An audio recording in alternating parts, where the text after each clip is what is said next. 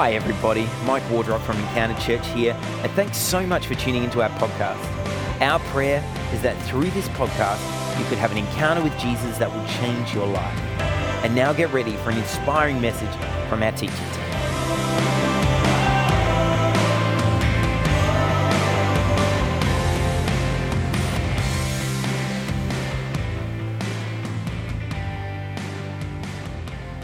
Our, uh, we have these two big theological ideas for this series. Um, the first one is being made in the image of God. That is to say, every human being is made in the image of God. Doesn't matter how you look at yourself when you look in the mirror, when God looks at you, he sees the image of himself. He sees his daughter, he sees his son made in his image. The other theological idea is that our identities are in Christ, which means as we go through life, there's a million different competing ideas threatening for our attention. Our idea, our central idea for who we are, what defines us, what makes us us, is that Jesus Christ is our Lord and Savior. He has rescued us and called us His own. And so our identity is not founded on whatever the social construct of the day is, but on Christ alone. Amen? So these are these two major topics that we hold together as we approach every single uh, one of these sermons. So our teaching text tonight is from Psalm 139. And apologies for the croaky voice. There's not much I'm going to be able to do about it. I've been popping Butter Menthol and Vicks like they're going out of fashion, which they might be if I continue to eat them at this rate. Psalm 139. We're st- I'm going to be jumping around a little bit, but we'll start at verse 1. Lord, you have searched me and known me. You know when I sit down and when I stand up. You understand my thoughts from far away. You observe my travels and my rest. You are aware of all my ways. For it was you who created my inward parts. You knit me together in my mother's womb. I will praise you because I've been remarkably and wondrously made. Your works are wondrous, and I know this very well. My bones were not hidden from you when I was made in secret, when I was formed in the depths of the earth. Your eyes saw me when I was formless. All my days were written in your book and planned before a single one of them began. Search me, God, and know my heart. Test me and know my concerns. See if there is any offensive way in me. Lead me in the everlasting way. This is God's word. Thanks be to God. Well, Darfur in Western Sudan. Darfur is the site of the worst genocide in modern history, certainly in the last 50 years. That's what historians count as modern history for this case. Over the last 20 years in the region of Darfur, a maximum estimated 400,000 people have died. It is, it is a catastrophe. Uh, officially, the war ended in 2020, but the conflict continues to roll on. Civilian casualties continue. Militia continue to fight despite the peace. Now, most of that 400,000 number, admittedly, are disease related. That's an estimated 80%, but it's included in terms of how we understand that number. Day after day, we see people continue to die to this day in this conflict. It is horrific and it echoes across the waves to where we are here. We've had waves of Sudanese and South Sudanese refugees here in Australia in the last 20 years, including some who are part of our sister congregation at Enfield. I encourage you to talk more to them about this conflict that deserves a lot of attention. This conflict that, again, including disease, including starvation, 400,000 people have given their lives in 20 years. In that same period in Australia, the minimum, and this is rounding right down, like right to the modern bowl, the minimum estimated amount of abortions in Australia is 1.26 million. That's the minimum. The ratio in Australia of live births to abortions is roughly 5 to 1. That means in this country, for every five babies who are born, one is intentionally killed. In South Australia alone, 4,415 babies were aborted in 2018. That's the most recent year we have sort of a complete data set for. So if you hear me referring to 2018, that's why. It, it wasn't any year in particular, that's just the most recent we have good data. Statistically, on average, one in every three to four Australian women will have an abortion during their lifetime. 34% of those will have more than one abortion. Now, I have never had an abortion, clearly, or have been involved in one. I am not a woman.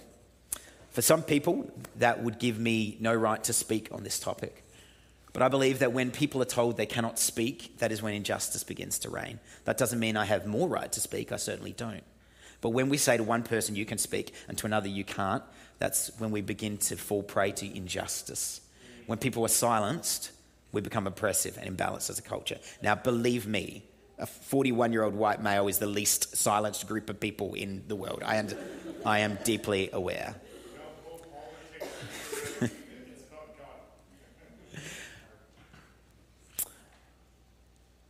so let me tell you, given I don't have experience with abortion, what I do have experience with. I have three beautiful children who I have not only raised as a father, but I've walked with my wife through her pregnancies. I've walked and wept with my wife through two miscarriages. I've watched dear friends courageously choose to have babies as single mums and wrestle with that, but continue with it. I've desperately prayed and fasted with people who struggle to have children. I've hugged and cried with terrified teenagers who have had unprotected sex and feared pregnancy and didn't know what tomorrow would bring. When you're a pastor, you just become involved with issues of life and death a little more than the average person. And what is more life and death than abortion? So tonight, I want to speak to the biblical vision about abortion and human life and to what we as the church can do to play our part. So let me look at the theological aspect first. And I say theological, and I want that to be really understood because one of the things that frustrates me most in a topic like this and in any sensitive topic is when a Christian, again, not a non Christian, a Christian says to me, Well, that's your opinion, but this is my opinion. It's like, with all due respect, I'm not here to give my opinion. I'm here to, as best as I can, represent what God is saying through His Word. Now, you're allowed to disagree with that, but understand that this is where the argument is coming from, not from what I have felt or believed as I've grown up. Now, I have had to put that to death pretty carefully in this sermon in particular, and I'll get into that a bit more later on. But forget your opinion. My opinion and your opinion, they're not as important as we think they are. Right? Experiences are very important. I'm going to get to that later. Stories, deeply important. Our opinions are not as important as we think they are. The everlasting word of God is something we can hold on to. So, what is God trying to say about this? Because where can we find answers that lead to life and hope, not just today, but for all eternity? So, please, please don't, please don't come thinking this is a war of opinions. It is not. This is about asking can we uncover, understand, and live out God's wisdom for our lives? Let's hear the words of Jesus. God is a God of the living and not the dead. Matthew 22 32. God values human life, God values your life. I'm not going to spend any more time convincing you that God values life. I'm going to do that a little bit next week. But I will just remind you that one of the Ten Commandments is you shall not murder. And it also seems to be something pretty deeply ingrained in every culture. We seem instinctively to stand against that. So instead of that, let's look at what the Bible says about children. I'm, I'm sure if you want to ask more questions about why murder is bad, we can do that. But let's look at what the Bible says about children. Because children in the vision of God's kingdom are treasures. They're not burdens, they're not difficulties, they're not uncertainties, they are treasures. In Genesis, the command to be fruitful and multiply is central to God's vision for Adam and Eve, for the world. Psalm 127, verses 3 to 5 says this Behold, children are a heritage from the Lord, the fruit of the womb, a reward. Like arrows in the hand of a warrior are the children of one's youth. Blessed is the man who fills his quiver with them. He shall not be put to shame when he speaks with his enemies in the gate. Sometimes I say that to my boys. I'm like, You're my arrows. You're my arrows in my quiver, aren't you, boys? I'm like, Yeah, we're arrows, Dad. It's like, Good. Part of the history of the Israelite nation is that God gave them the land of Canaan as their land, commanding them to cast out the false gods. Now, one of the reasons that God was quite happy to say, This land can be yours, is because the people of Canaan were constantly worshipping gods that went against children. Baal and Asherah were some of the native gods. They were gods of fertility, aka sex idols. And Molech, the Ammonite god, who, who demanded sacrifices of children in fire. So when the Israelites turned away from God at any point to worship these false idols, God's hand of blessing was removed from them. So the moral of the story is it's always foolish to worship sex for a minute rather than God for a lifetime. But for the ancient Israelites, having children was a clear sign of the blessing of God. Look at Abraham and Sarah desperately praying for Isaac, for Hannah praying in the temple for Samuel. Look at Elizabeth and Zechariah praying earnestly for John the Baptist. And of course, Jesus blesses children. Matthew 19, verses 13 to 14. Then little children were brought to Jesus for him to place his hands on them and pray for them. But the disciples rebuked them. And Jesus said, Leave the little children alone and don't try to keep them from coming to me because the kingdom of heaven belongs to such as these. These. He calls out children, said they are a gift from God. The Bible is very clear. But God also states through the Bible that He has known His plans for them since before they were born. Psalm 139, as we've already heard, describes that it was you, God, who created my inward parts. You knit me together in my mother's womb. Verse 16, you saw me when I was formless. All my days were written in your book and planned before a single one of them began. In Jeremiah, we hear the prophet say, Before I formed you in the womb, I knew you. And before you were born, I consecrated you. I appointed you a prophet to the nations. Isaiah similarly says, The Lord called me from the womb, from the body of my mother. He named my name. While Paul states in Galatians 1, verse 15, But when God, who from my mother's womb set me apart and called me by his grace, was pleased to reveal his son in me so that I could preach him among the Gentiles verse after verse after verse, saying, God knew us before we knew ourselves. In Luke chapter 1, of course, John the Baptist is in his mother's womb and he leaps for joy in the womb as his pregnant mother comes to meet Mary, pregnant with Jesus, and he comes near to his Savior and the baby leaps for joy for the presence of Christ. There's this unusual word that sometimes gets used here, not in like normal conversation between humans, but when you're talking in broader theology, and that is the word ensouled. Everybody say ensouled. The Christian question always used to be when does a human have a soul? That's, that's when, when are we in soul? Now, that's kind of impossible to know, right? But what we can see is that the Bible is clear about God forming children in the womb. So we have to infer from this almost excessive amount of discussion about, about the womb. I mean, I bet you didn't expect this many verses about God knowing us in the womb. We have to infer that these tiny creatures have a soul. And the Bible's pro womb stance also matches modern science. Biologists have a consensus on when human life begins it is at conception. So, more than 96% of international biologists, as we discussed two weeks ago, I am not an international biologist, but I will research them. They agree with this statement. Now, that's not a religious statement at all, that is a scientific statement, right? I'm not, this is not me, this is a scientific statement. Conception is the moment when the sperm fertilizes an egg. Now, the word fertilization, if you use that, that refers to the same thing. If somebody is going to become pregnant, it happens within a week of having sex. That's for both fertilization of the egg and its implantation into the uterus. After that, you're pregnant. So, any termination after conception is, according to scientific consensus, the death of a human life. I, I wanted to get through that quite quickly because what you might not know is that pro abortion campaigners don't really make that argument anymore. That's not a discussion point they use. Once upon a time, uh, the, the, language used to be around it's just a clump of cells. That's not really what gets said anymore because biology has caught up and there's just an understanding that that is simply untrue biologically. So, pro abortion activists, to their credit, are much more honest about that now.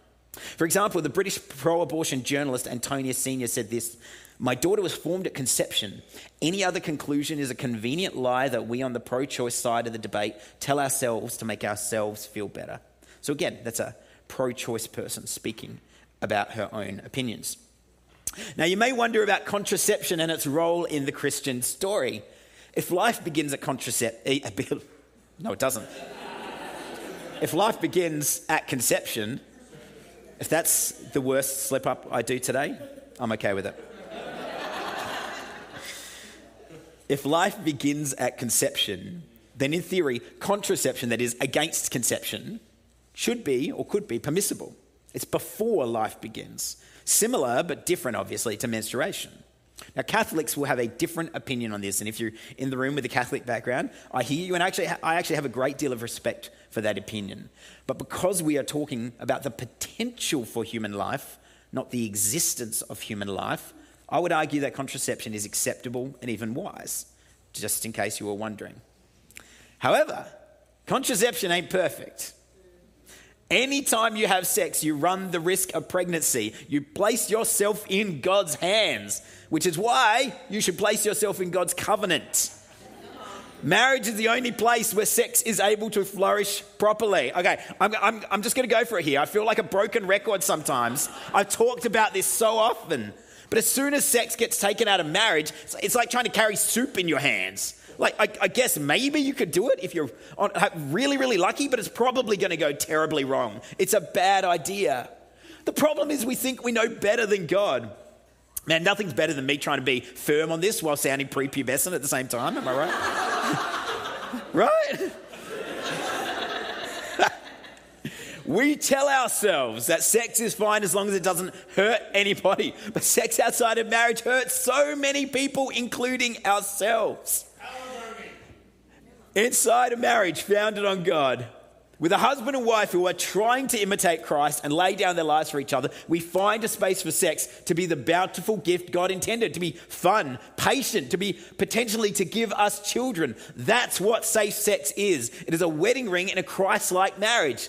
It's not perfect, but we've got to stop assuming that if we see something that isn't perfect, then we should throw the whole thing out and run in the other direction. That's an insane way to face decisions. To go, oh, 99% of this is pretty good, but I saw 1% that was a mistake, so out with that. Let's just go and do whatever we want. That's a really bad idea.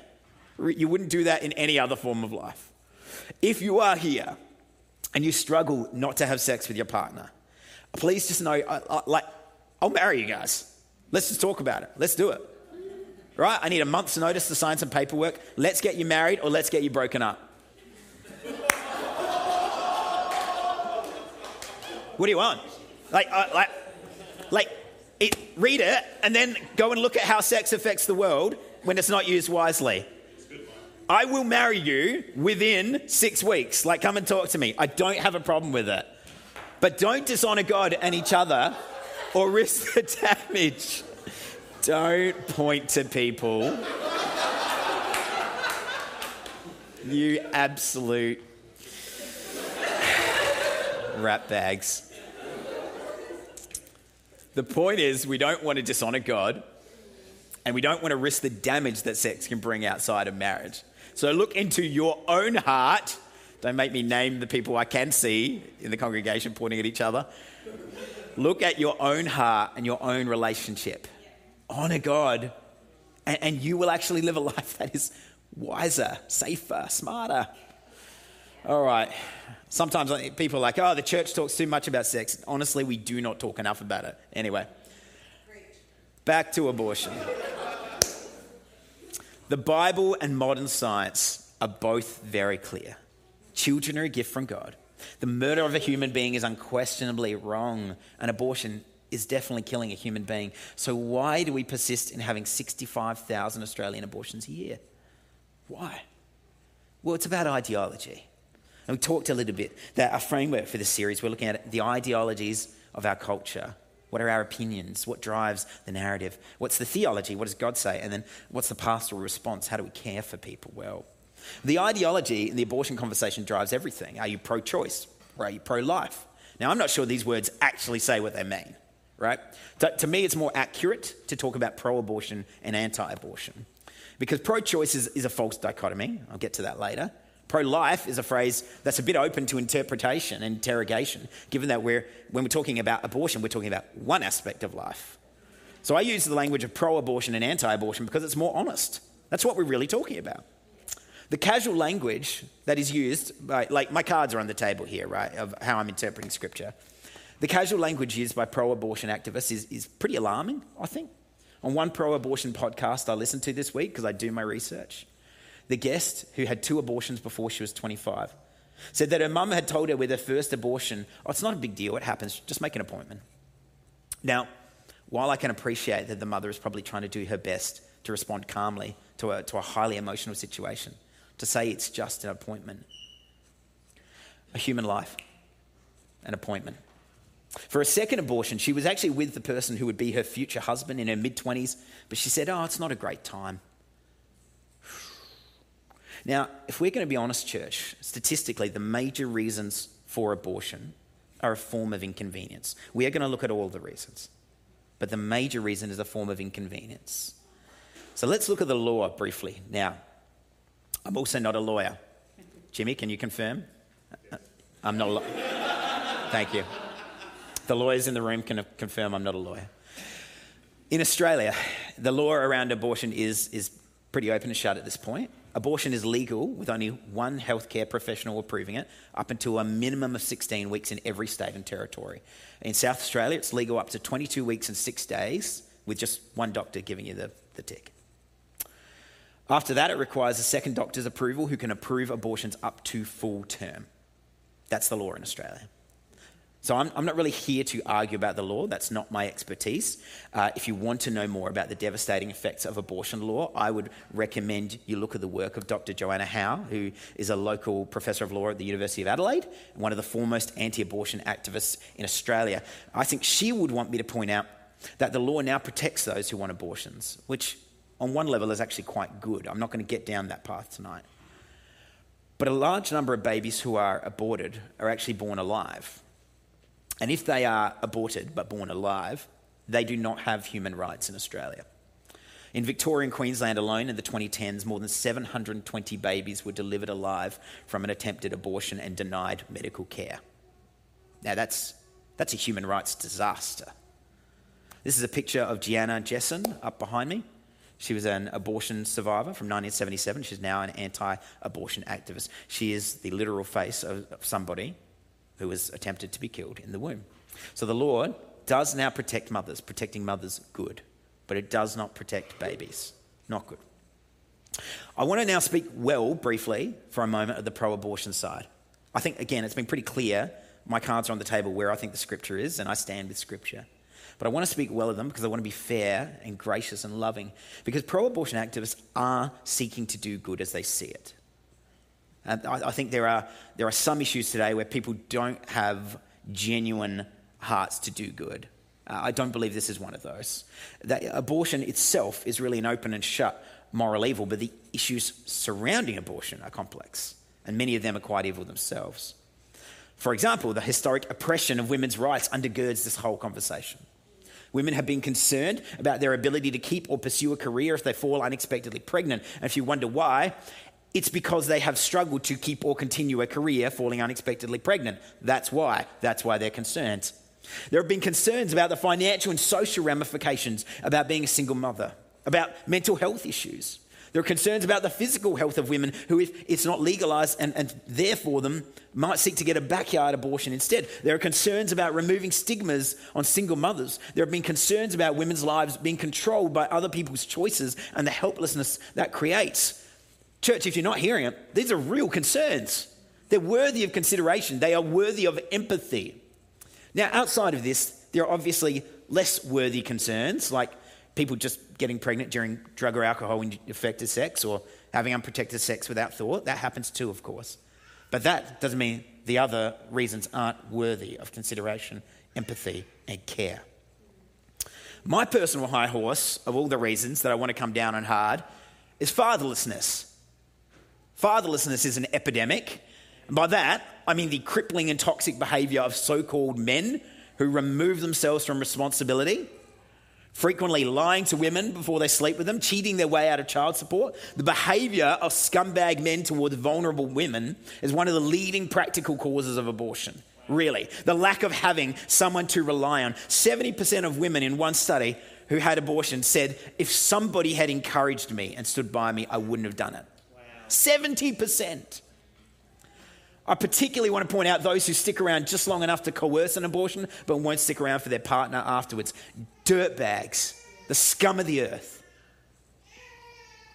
There's no wonder that women feel out of options when something like this happens. Is it any wonder that God has commanded us to keep sex within the boundaries of marriage? Is there any wonder, really, when you think about things like this? But even within the covenant of marriage and out of it, we've seen issues of emotional physical coercion and control around pregnancies, not to mention domestic violence.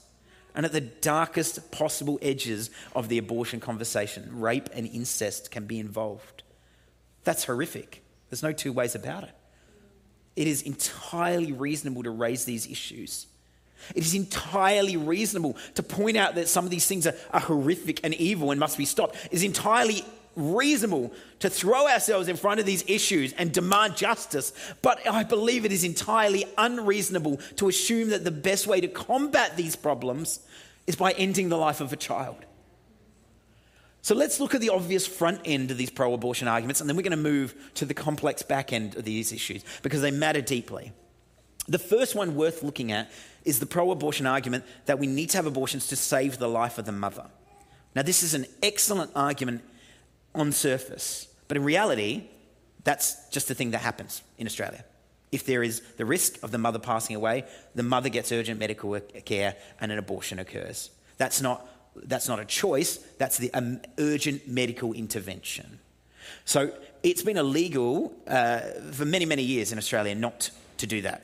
Right? That's been a legal requirement for doctors. That's about personal safety in extreme circumstances. So while that, that's not really a helpful argument to have because it exists already. You, you're following me there? Like people, mothers are already safe in this side. It's not a good argument because uh, that's the only argument where we're talking about balancing lives one against the other.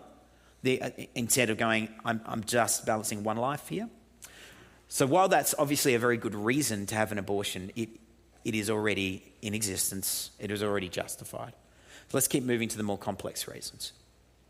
The second one is psychosocial reasons.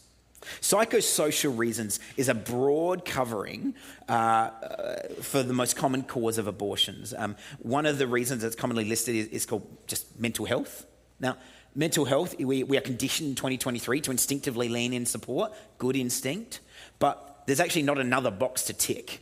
It, it's not like they give you 35 boxes and you, you choose a bunch of nuanced reasons why you're having an abortion. It's it, mental health or psychosocial reasons become the coverall for many, many things.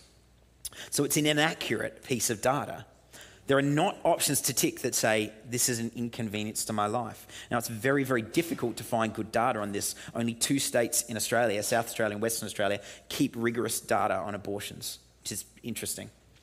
But some American research shows that for around 75% of people, no reason was given for having an abortion. They just, they, no reason, they just didn't want one. Another 20% of people said it was for social or economic reasons. So 95% of women in this research, which seems to align with what we know of Australian research, have abortions of convenience. Now, there are real reasons underneath that, right? I'm not trying to dismiss the reasons. I'm trying to look at the end point and ask whether the reasons justify the end point. For those who have abortions of babies who are at 20 weeks gestation or further, a full half of them are for, for mental health reasons. You may have thought it had to do with medical reasons or with abnormalities in the baby, but, you would be wrong. 50% are just that coverall mental health reason. Some of the most frequent responses have included I, I can't afford a baby. Having a baby would dramatically change my life. Continuing the pregnancy would jeopardize my career, education, relationship, etc. I'm not ready for a baby, or, or I finished childbearing. Ends of the spectrum there. These are the reasons given. The highest percentages of people aborting their children are, are not teen mums, they're not surprised older women, they are people between the ages of 20 and 35. Prime parenting years. Now, statistics are only statistics. There are real people and real stories behind them. But we do have to understand what the statistics are made up of when we are getting excited or upset on one side or the other of a conversation like this. It's so important because, as you would probably know, one of the biggest narratives in abortion is my body, my choice. I'm sure many of you would have heard that my body, my choice. I want to say this very, very carefully. For approximately 95% of women who have had abortions, they have made a choice. Consensual sex was the choice. There is another, another, now another human being in there who does not get a choice at all. Now, if you hear that and go, well, Mike, that's not fair. Men don't have to deal with that. It's like, I, you, you're so right. You're absolutely right. I, I can't do anything about that. And I, I am glad there is free will. And I'm actually glad for a measure of safety within the law. Personally, that's not biblical, that is personal. I want to be clear. Because I believe people have to make this choice for themselves. I'm just trying to help them, help you choose what I believe the Lord is saying in His scripture. And when there's so much pain and so much wrongdoing, I don't believe wrongdoing is cancelled out by more wrongdoing. Here's the thing I'm an adopted kid. I was born to a 17 year old mum and a 19 year old dad who, by sheer love and courage, decided to see their baby through to full term uh, and gave him away, sight unseen, to my parents. In that, which makes my parents sound a lot worse than they were. Like, I'm sure if they'd seen them, they would have given them away, me away regardless. that was in the 80s, guys. Like, that's when teen pregnancies were much more stigmatized. Now, statistically, given my mother's age when I was born, 17, I'm a 50% chance of being an abortion. I thank God and my dear mother that I'm here. She's so brave. I, am not here to diminish the struggles of women who choose abortions because they're real. And many of them would weigh so heavily on a person. I know what it's like to wrestle with mental health, and I will never understand what it's like to have postnatal depression. I, I can't. I, I simply can't. But to end a human's life over it, what are we doing? What are we doing? We, we, we don't want to make that comparison.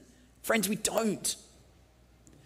That's only 95% of people. And as we talked about recently, our God is a God who leaves the 99 to find the one. So every small percentage matters. The last 5% is the hardest. And this is, I said, I said the other week that we're not the kind of church that needs a trigger warning, but this next 5%, it's pretty rough. It is pretty rough.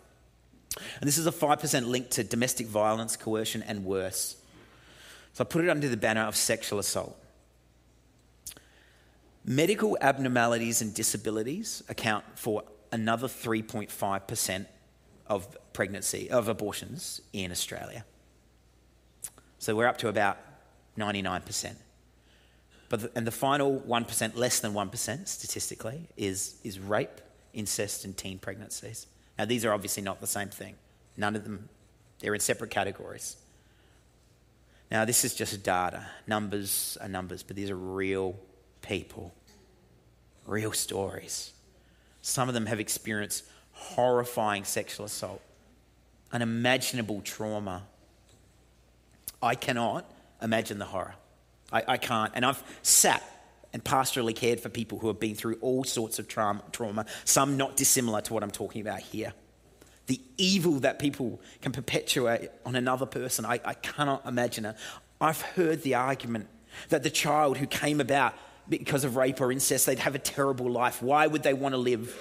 I've heard the argument that they would hate themselves, that it would be a reflection of a misery that the mother went through, that they're hard points to argue with. But the point is, if you're here to argue them, you're here to argue them, and the child is not. The child never gets a say. We make an assumption that a damaged life is a lesser life, but the message of the Bible is that all life is valuable. And I would beg you to consider does it, does it lessen the evil of rape or incest to take the life of a child? Of course not. Will it undo any of the wrong? Will it perhaps make it even worse?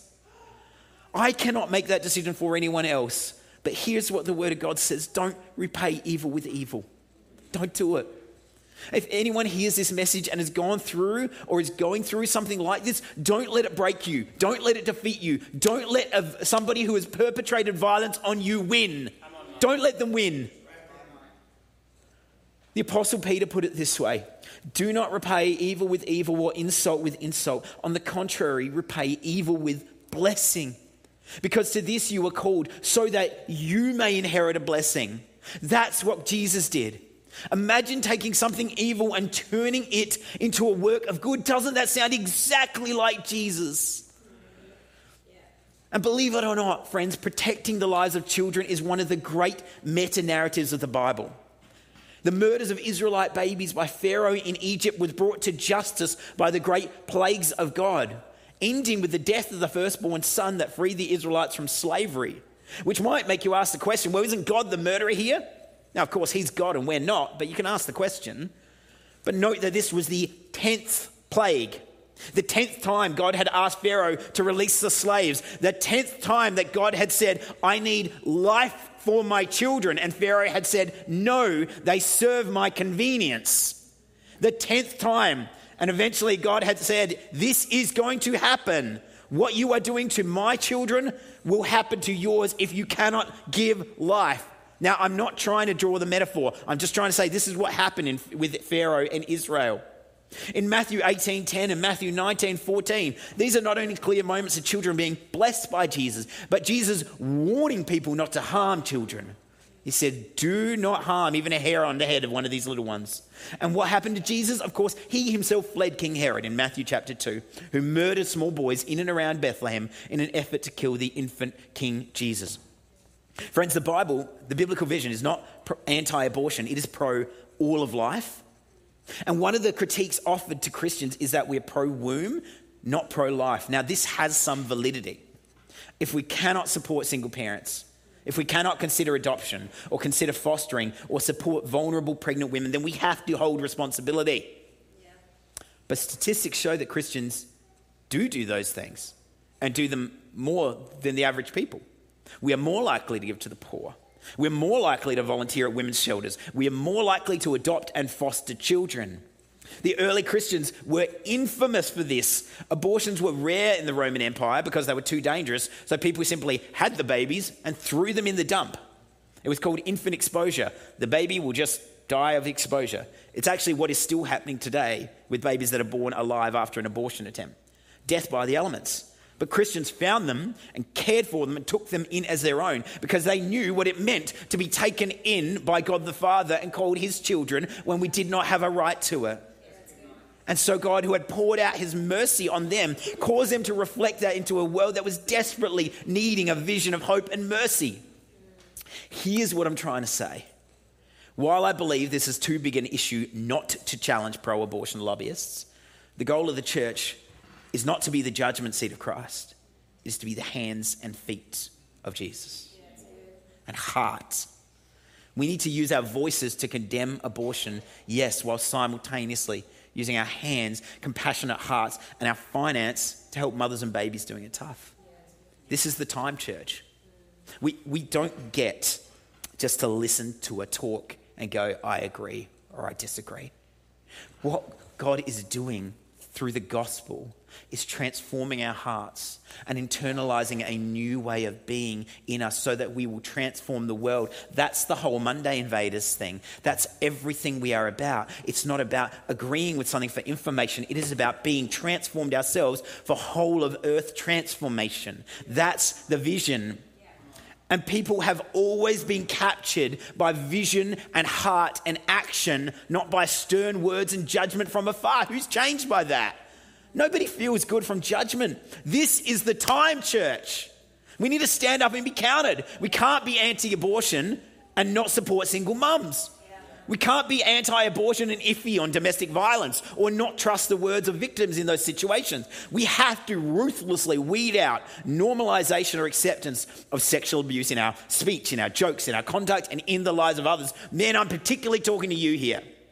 You need to call out this behavior in other men. Step on it quickly. Don't allow it so that it doesn't become permissible by, you know, by omission in people's homes. Don't allow that. We've got to totally remove judgmentalism of others and give love the final word. Forget policies. Forget policies for a second, guys. What if we, the church, loved and supported women in such a way that it was never a thought to have an abortion? because the love and support was there. Love in action, that's what changes people's hearts. Now, as I come towards a close, let me talk about fear for the future. Because if you fall pregnant unexpectedly, particularly outside of a relationship, I can absolutely understand why you'd feel scared about having a baby. You may feel nervous to tell people feeling judged. You might be nervous about whether you have to raise your child alone, whether that means giving up a career, whether you can afford the child, whether a partner is going to be with you, whether your mental health can stand up to having a child. These feelings are valid. Don't let them win. Having a child is hard, it does change your life, but it doesn't ruin your life. It actually brings it a unique treasure. Children are a treasure. They're hard work, but they're a treasure. And if you are currently considering having an abortion, if you're online or in the room, I, I want to beg you to reconsider. I, I just beg you, human life is at stake. What does the Bible remind us about fear? That love casts it out. And bearing a child, especially an unexpected or unwanted child, is an extraordinary countercultural act of love. Imagine if someone in this room fell pregnant outside of marriage and kept her baby through to full term. Imagine her adopting that child out and telling a story that she felt she couldn't raise the child herself, but also couldn't morally have an abortion as a Christian. What if her story was that she had a church family supporting her pregnancy so thoroughly and that she found a family who so desperately wanted a child and got a baby. And so a story of brokenness becomes a story of redemption. Yeah. Sin turns into grace, death turns into life. And if that is ever you, please come talk to me and Jen. You don't have to do this alone. You're not in this alone. That's the gospel from dead to alive. Yeah. How good is that? That's God's hope for your future and for unborn children. But what about the past? Because I came down pretty hard on some men earlier in this sermon. And there may be people in this room, in fact, statistically, there definitely will be, who have had an abortion before, who have been involved in coercing or financing a partner to have an abortion. It may be that as you've heard these words or even just approach this as a topic, shame is rearing its head. I want to draw you back to Psalm 139 here. Verse 7 Where can I go to escape your spirit, Lord? Where can I flee from your presence? If I say, Surely the darkness will hide me and the light around me will be night, even the darkness is not dark for you. The night shines like the day. Darkness and light are alike to you. God formed you and has found you.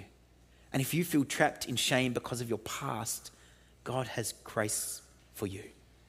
That's exactly why Jesus came to free you. Friends, if you let your past define you, you'll be trapped. That goes for any situation. You need the grace of God to set you free from the sins of your past. In 1 Corinthians 6, the same chapter, where Paul reminds us that our bodies actually belong to God and not to us, we hear him talk about how the unrighteous will not inherit the kingdom of God. That is, those in deliberate rebellion against God and his ways will not enter heaven. That's heavy. This is what Paul reminds his listeners he said, Some of you used to be like this, but you were washed, you were sanctified, you were justified in the name of the Lord Jesus Christ and by the Spirit of our God. The grace of God has transformed you and washed you clean. The blood of the Lamb has been shed for your sins. You are not your past. You are not even defined by what you've been wrestling with or believing in the present. God is a God calling you into a new future. You are alive in Christ. I want to beg you don't let your past define you. You can actually have been involved with an abortion in the past and make a stand against abortion now. And in the kingdom of God, that's not called hypocrisy, that's called being a new creation in Jesus Christ. That's called going from dead to alive. You're a saved sinner. There is so much grace for you. Friends, as I, as I come to a close, in what I know has been a heavy message, let me be super clear. I believe abortion is the greatest social evil of our day. Almost 1.3 million Australian babies killed in 20 years. It's, it's unacceptable. I've, I sometimes talk about this with, uh, with Jen about like the stuff, you know, the phrase, I'll die on this hill. You know, and there's, there's some things that I get agitated about and sort of reach for the extremely imaginary gun, probably an iPhone, really. Like, oh, I'm mad about this, and you realize you don't need to get that mad. Put it down. There's another thing, oh, I'm really mad. No, just calm down. You do not need to comment. For me, this is, this is the topic. I'll, I'll die on this hill. I, I, I couldn't live with myself not preaching on this and not sharing on this. My desperate prayer is that our culture will actually embrace progress. Progress which recognizes the life of the child. Understanding that abortion is not an acceptable solution in a civilized nation. So, how do we respond to this? Well, I was really struck last week by a line that Tim used as he was quoting Dr. Henry Cloud Love preserves choice. The judgmental sinner inside of me would kind of prefer not to do that because it seems easier not to give choice and to say, do this and get angry, which I probably did anyway. but that's what God does with us. His love for us has preserved choice for us. He gives us free will. We can do anything we want. And then he says, Let me show you the way to Jesus, the way of life. Turn your back on sin. That's called repentance and run towards Jesus, fixing your eyes on Him. He's the author of your faith. He started it all. He's the perfecter of your faith. He's made you right again. No matter what you have been through, no matter what you have believed, no matter what you have journeyed through, no matter your shame, your brokenness, your opinions in Christ, you can bring them to Him and all will be made new. You're a new creation. Friends, I, I hope so deeply that nobody walks away today feeling condemned or shamed. You are not. There is grace for you.